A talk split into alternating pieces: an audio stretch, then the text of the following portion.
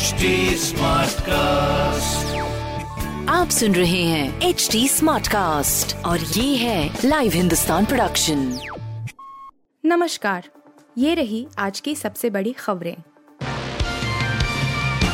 पहाड़ से मैदान तक हाड़ कंपाने वाली ठंड अगले 48 घंटे मौसम होगा प्रचंड।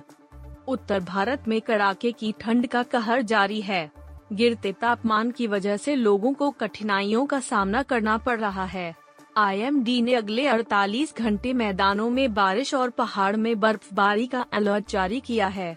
मौसम विभाग के अनुसार, राजस्थान के चुरू में रविवार रात पारा शून्य डिग्री सेल्सियस दर्ज किया गया। वहीं, हरियाणा और पंजाब में नौरनौल सबसे ठंडा स्थान रहा। यहाँ का न्यूनतम तापमान दो दशमलव चार डिग्री सेल्सियस दर्ज किया गया। इसके अलावा दिल्ली एनसीआर और उत्तर प्रदेश में ठंड के साथ साथ लोगों को कोहरे का भी सामना करना पड़ा। कोरोना से जंग में हथियारों को परखने का वक्त आया। मॉक ड्रिल आज।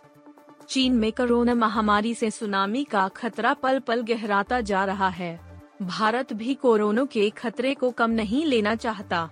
इसीलिए केंद्र सरकार की पहल पर कोरोना प्रबंधन की तैयारियों का जायजा लेने के लिए आज देश भर के अस्पतालों में मॉक ड्रिल आयोजित की जाएगी।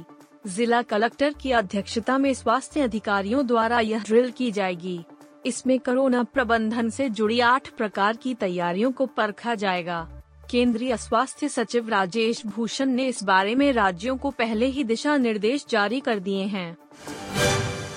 नए साल से चीन में हालात और बिगड़ना तय कोरोना पर फिर जारी हुए नियम।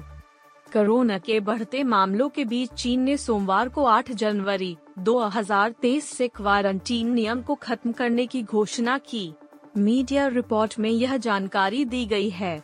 राष्ट्रीय स्वास्थ्य आयोग ने उस नियम को रद्द कर दिया, जो तीन साल पहले महामारी की शुरुआत के बाद से लागू था। वर्ल्ड कप 2023 ली ने बताया कौन है राहुल धवन का best replacement hitman Rohit Sharma का वर्ल्ड कप में प्लेइंग इलेवन में खेलना तय है, लेकिन उनके सलामी जोड़ीदार को लेकर संशय के बादल मंडरा रहे हैं।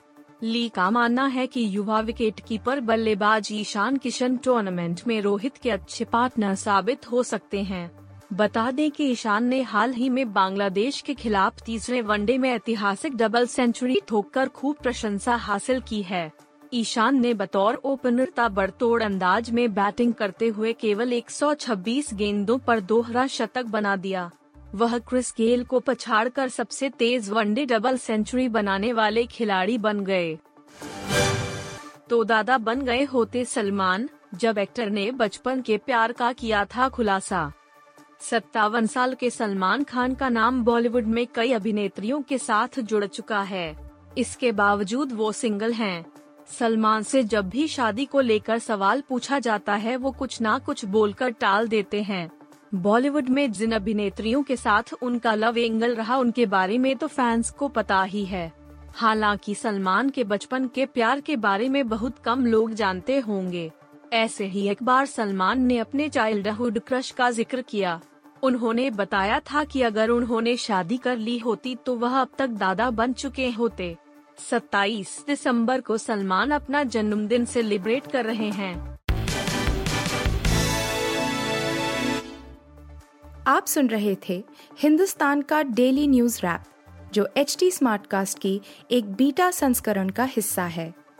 आप हमें फेसबुक ट्विटर और इंस्टाग्राम पे एट एच टी या podcasts@hindustantimes.com पर ईमेल के द्वारा सुझाव दे सकते हैं।